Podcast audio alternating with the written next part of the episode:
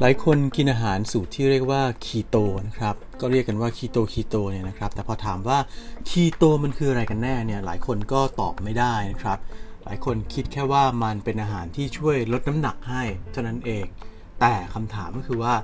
อะไรคืออาหารตำรับคีโตแล้วมันช่วยให้เราลดน้ำหนักได้ยังไงกันนะครับ มาติดตามเรื่องราวของคีโตใน Decode Podcast ตอนนี้ครับ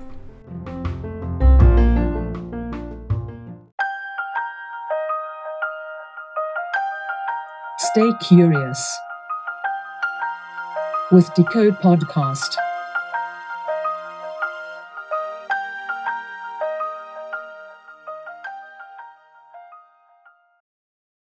หลายคนนี่นะครับ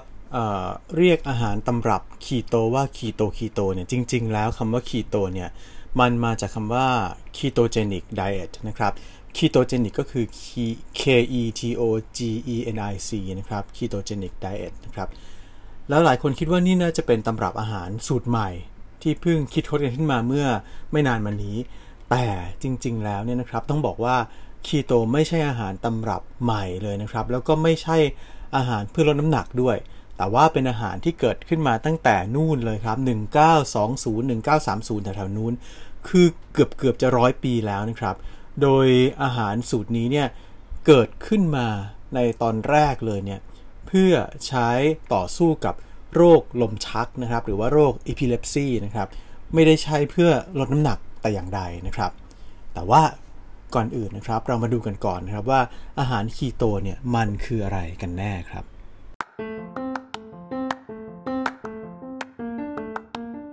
ถ้าบอกว่าอาหารตำรับคีโตเนี่ยนะครับคืออาหารแบบ low carb หรือว่ากินคาร์โบไฮเดรตน้อยๆเนี่ยหลายคนคงจะบอกว่าโอ้โหไม่เห็นมีอะไรประหลาดเลย ใครๆก็รู้อยู่แล้วนะครับว่าถ้าหากว่าเราจะลดน้ำหนักลดความอ้วนเนี่ยก็ให้กินคาร์โบไฮเดรตให้น้อยลงนะครับจริงๆ อันนี้ก็เป็นเป็นวิธีกินอาหาร หรือว่าเป็นตำรับ fasting อีกแบบหนึ่งนะครับที่ก็ฮิตอยู่เรื่อยๆมานะครับ แต่ว่าที่คีโตต่างไปจากอาหารตำรับ low carb อื่นๆเนี่ยนะครับก็คือว่า คีโตเนี่ยเราจะกินคาร์โบไฮเดรตเนี่ย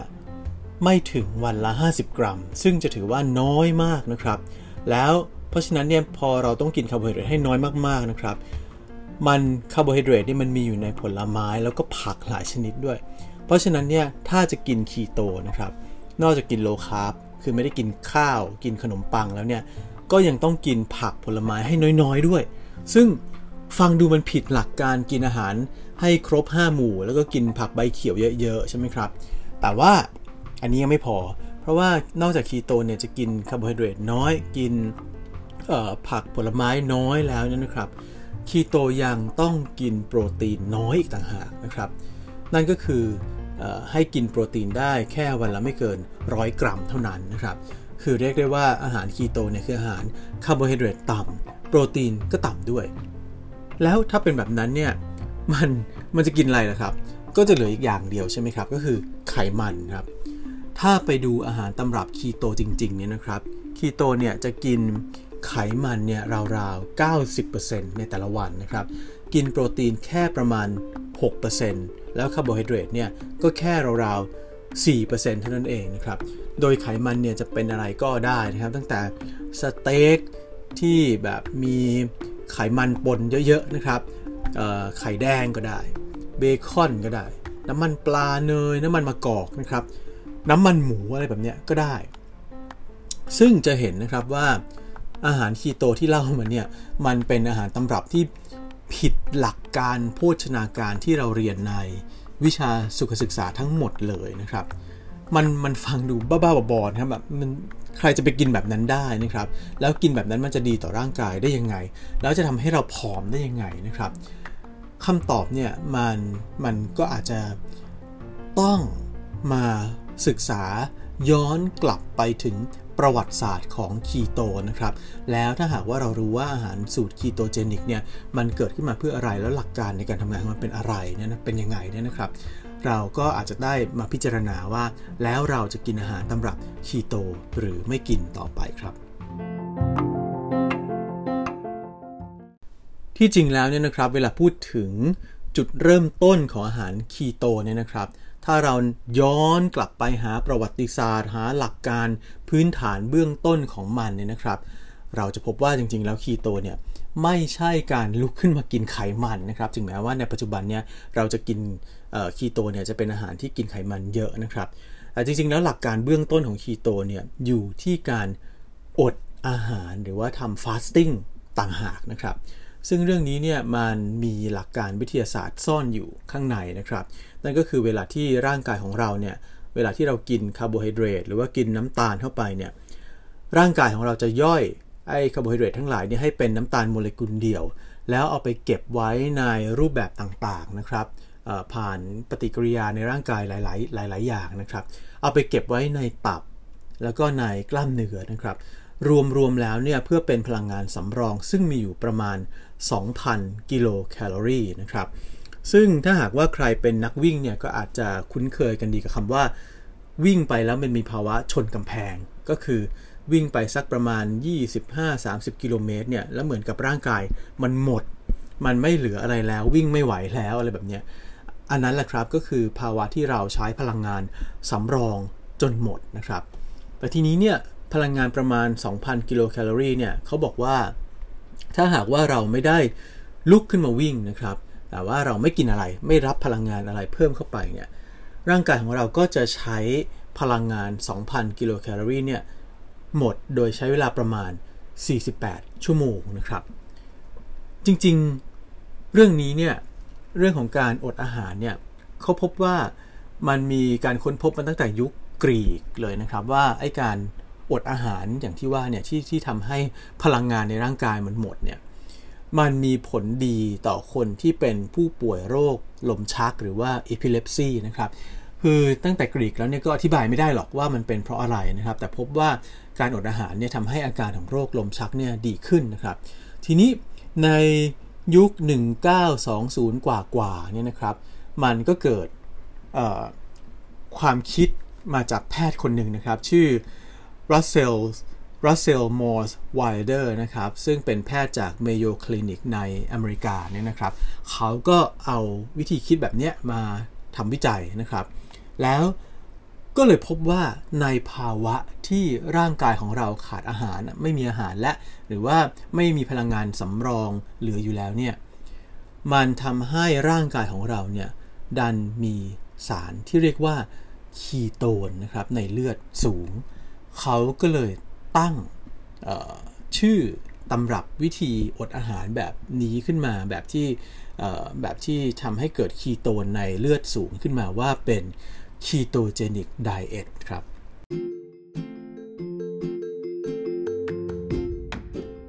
เพราะฉะนั้นนะครับ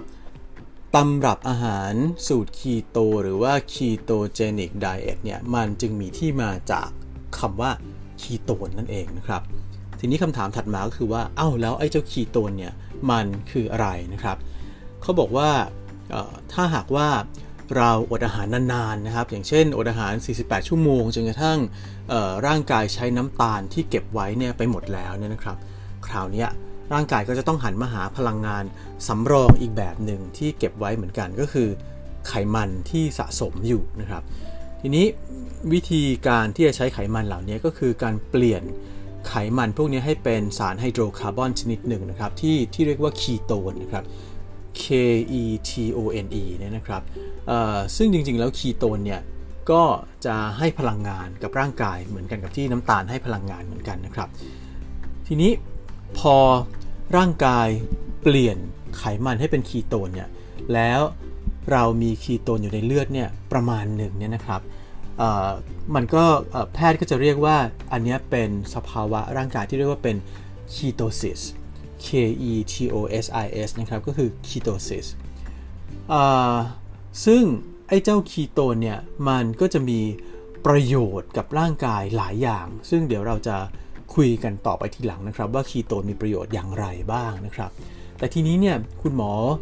ไวลเดอร์นะครับที่คิดค้นอาหารตำรับ ketogenic ขึ้นมาเนี่ยก็คิดว่า เอ๊ถ้าหากว่าไม่ต้องทรมานคนไข้มากนัก คือการอดอาหารให้ยาวนานถึง 48 ชั่วโมงเนี่ยมันเป็นเรื่องที่หลายคนบอกว่าโหไม่ไหวละทรมานจริง ๆ เลยนะครับ แต่ทีนี้เนี่ยถ้าเราทำให้ร่างกายของเราเนี่ยมันมีน้ำตาลน้อยๆไปเลย ตั้งแต่ต้น เพื่อที่ร่างกายจะได้ไม่ใช้น้ำตาลมาเป็นแหล่งพลังงานนะครับโปรตีนก็ลดปริมาณลงไป เอาให้แค่พอสำหรับการซ่อมแซมส่วนที่สึกหรอ แล้วหันมากินไขมันเยอะๆอย่างเดียวคือ ในร่างกายเนี่ยรับเข้าไป ไม่ว่าจะเป็นไขมันที่สะสมอยู่หรือสิ่งที่เติมเข้าไปใหม่ก็เป็นไขมัน เพราะฉะนั้นเนี่ยร่างกายเนี่ยมันก็น่าจะไปย่อยไขมันแล้วก็ผลิตคีโตนออกมาได้เหมือนกัน ซึ่งทำให้เกิดกระบวนการที่เรียกว่าคีโตซิสในร่างกายขึ้นมาเนี่ยนะครับ ซึ่งเขาก็ทดลองกระบวนการนี้กับเน้นนะครับว่ากับคนไข้ที่เป็นโรคลมชักนะครับ ไม่ใช่กับผู้คนทั่วไปเนี่ยนะครับ ปรากฏว่าออกมาได้ผลดีนะครับ แล้วในตอนแรกเนี่ยคุณหมอไวเดอร์ไม่ได้สนใจเลยนะครับว่าอาหารคีโตเจนิกเนี่ยมันจะลดน้ำหนักไม่ลดน้ำหนักทำให้สวยหล่อหรือเปล่าไม่เกี่ยว เพราะว่ามันเป็นเรื่องของการรักษาโรคลมชักล้วนๆนะครับ แต่ปรากฏว่าผลข้างเคียงอย่างหนึ่งของการกินอาหารสูตรนี้ก็คือทำให้น้ำหนักของเรา ลดลงด้วยนะครับ แต่ว่าถึงแม้ว่าคีโตเจนิกไดเอทนี่มันจะเกิดตั้งแต่ปี 1920 30 อะไรแถวนู้นนะครับ มันก็ไม่ได้เป็นที่รู้จักของคนทั่วไปนะครับ กว่าจะมาเป็นที่รู้จักของคนทั่วไปเนี่ยก็นู่นเลยครับ คือประมาณเอ่อ1970 นะครับ เพราะว่ามีการเอาเอางานวิจัยของคุณหมอไวเดอร์เนี่ยมาใช้แล้วก็มีการโฆษณาว่า อันนี้เป็นตำรับอาหารที่เรียกว่า last chance diet คือเป็นอาหารตำรับ โอกาสสุดท้ายแล้วประมาณว่า ลองลดน้ำหนักด้วยอะไรอย่างอื่นมาแล้วไม่ได้ผลก็ให้มาลองทำตำรับนี้นะครับ แต่ปัญหาของอาหารตำรับแบบเนี้ยแบบที่เป็นคีโตเจนิกไดเอทที่กินกันเป็นคีโตจริงๆเนี่ยนะครับ ก็คืออย่างที่บอกว่ามันไม่ได้กินผัก ไม่ได้กินผลไม้มันต้องควบคุมให้กินแต่ไขมันต่างๆเนี่ยนะครับ พอคนมากินอาหารตำรับ last chance diet ขึ้นมา ในยุค 1970 กันมากขึ้นเนี่ยนะครับ ก็ปรากฏว่าผู้คนไม่ได้รับวิตามินแล้วก็แร่ธาตุที่จำเป็นครับ ในตอนนั้นเนี่ยมีคนเสียชีวิต เพราะอาหารตำรับเนี่ยอย่างน้อย 60 คนครับ สุดท้ายเนี่ยก็เลยเป็นอาหารตำรับที่ไม่นิยมนะครับ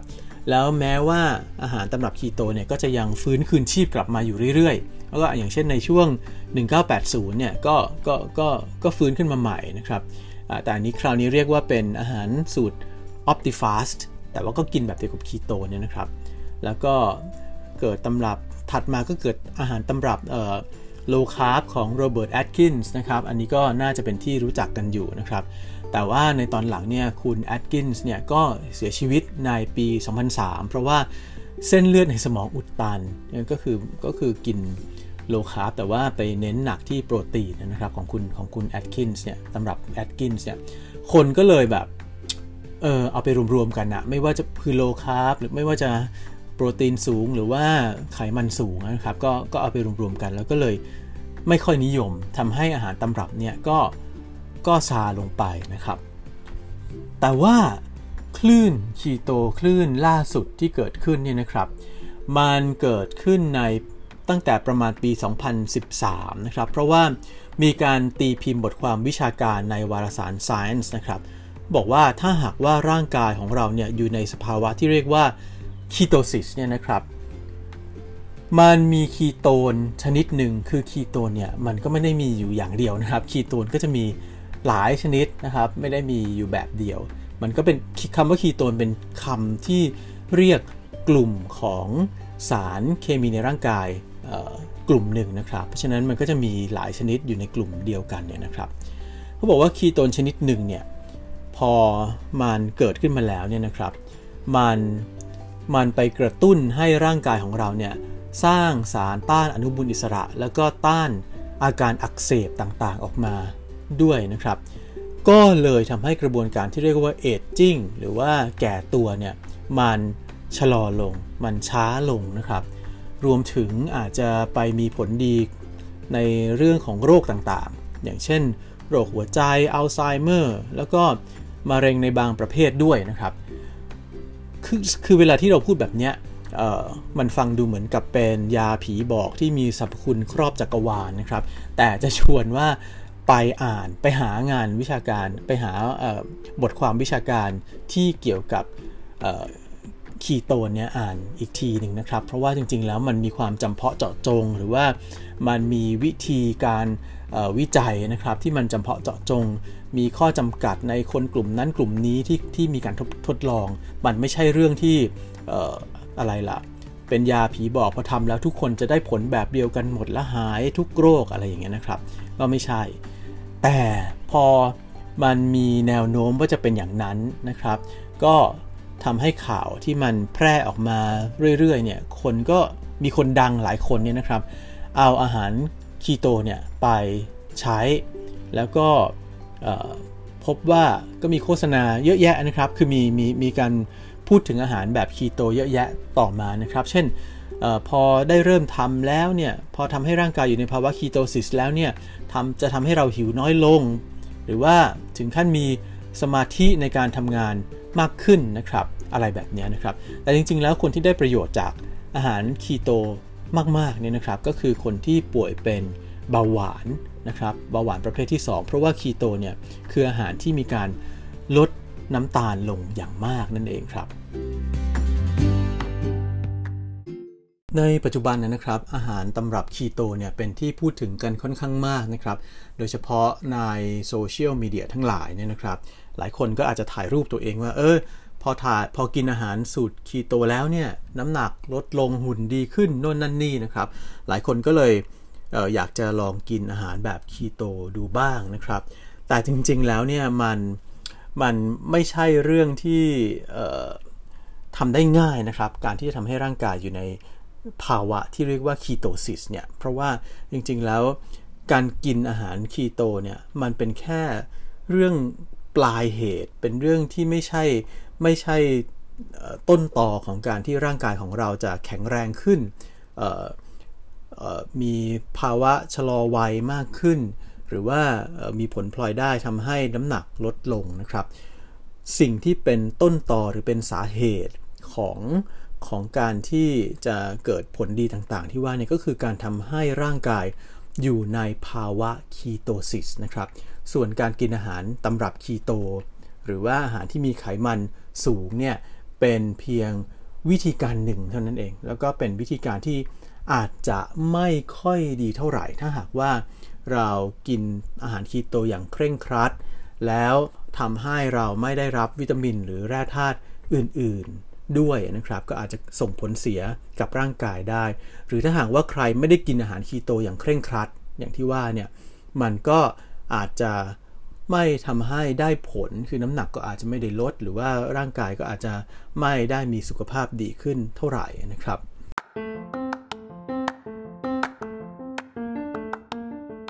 เพราะฉะนั้นนะครับสิ่งที่ควรจะระลึกไว้เสมอก็คือว่าไม่ใช่ อาหารสูตรคีโตอย่างเดียวนะครับ ที่ทำให้ร่างกายมีน้ำหนักลดลงหรือว่ามีสุขภาพต่างๆ ดีขึ้นเนี่ยแต่โดยพื้นฐานโดยทฤษฎีโดยหลักการแล้วก็คือการทำให้ร่างกายอยู่ในสภาวะคีโตซิสต่างหากนะครับ ที่จะทำให้ร่างกายเนี่ยได้ประโยชน์นะครับ ในขณะที่อาหารคีโตหรือ ketogenic diet เนี่ยเป็นเพียงตัวช่วย ให้เราเข้าไปสู่สภาวะ ketosis เท่านั้นเอง แต่ไม่ใช่ต้นเหตุที่ทำให้น้ำหนักลดนะครับ เพราะฉะนั้นเนี่ยมันก็เลยไม่ได้ผลสำหรับทุกคนนะครับ แต่สิ่งที่ได้ผลแน่ๆนะครับ ของการทำให้ร่างกายเนี่ยมีภาวะ ketosisก็คือการอดอาหารนะครับ หรือเป็นหรือการฟาสติ้งการทำ ถ้าจะเรียกว่าในภาษาทางศาสนาอาจจะเรียกว่าทำพลีกรรมนะครับอดอาหารก็ได้ ซึ่งมันเป็นวิธีปฏิบัติที่เราจะพบได้ในแทบทุกอารยธรรมเก่าแก่นะครับ พุทธเนี่ยก็มีการอดอาหารนะครับพราหมณ์ก็มีแน่นอนนะครับ ในศาสนาคริสต์เนี่ยก็จะมีช่วงถือศีลอดมุสลิมอิสลามก็ก็มีช่วงที่ถือศีลอด เช่นเดียวกันนะครับ ซึ่งวิธีเหล่านี้เนี่ยนอกจากจะเป็นการ ถ้าในทางความเชื่อก็คือเป็นการทรมานร่างกายเพื่อถวายพระพระเจ้าหรือว่าเป็นการทดสอบร่างกายทดสอบจิตใจของตัวเองอะไรต่างๆเนี่ยแต่ว่าในอีกด้านหนึ่งเนี่ยนะครับ มันเป็นวิธีการที่ได้ผลดีกับสุขภาพของร่างกายด้วยนะครับ แต่สำหรับคนยุคใหม่เนี่ยยุคที่แค่เปิดตู้เย็นเนี่ยก็มีของให้กินแบบล้นเหลือแล้วนะครับ วิธี อดอาหารหรือ fasting เพื่อให้เข้าสู่ภาวะ ketosis เนี่ย ก็เลยอาจจะเป็นวิธีที่ทรมานสำหรับพวกเราไม่น้อยทีเดียวนะครับ หลายคนก็เลยหันไปพึ่งพาวิธีการกินอาหารแบบคีโต โดยคิดว่าโอ้ได้กิน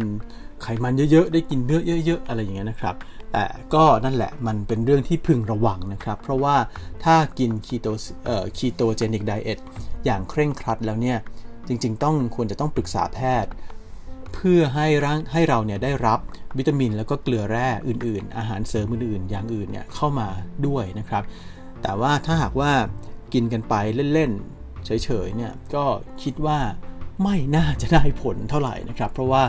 มันยังไม่ได้ถึงภาวะอดจนกระทั่งทำให้ร่างกายเข้าสู่ภาวะคีโตซิสอย่างแท้จริงครับ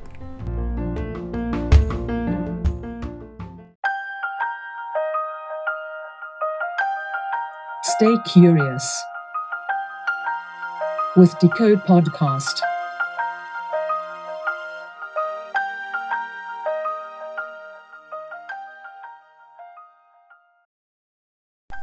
และนั่นก็คือ Decode Podcast กับผมโตมอสุปรีชานะครับ เราคุยกันไปถึงเรื่องของอาหาร Ketogenic Diet แล้วถ้าใครอยากจะเลือกกินหรือไม่เลือกกินก็ลองตัดสินใจดูนะครับ เพราะว่ามันไม่ใช่เรื่องที่ง่ายสักเท่าไหร่นะครับ ติดตาม Decode Podcast ได้นะครับในทาง Spotify Podcast Apple Podcast Google Podcast แล้วก็ podcast อื่น ๆ นะครับ สามารถเซิร์ชหาด้วยคำว่า Decode Podcast ได้นะครับ สำหรับในคราวนี้เนี่ยนะครับ ก็อาจจะต้องขอลาไปก่อนนะครับ พบกันใหม่คราวหน้า สวัสดีครับ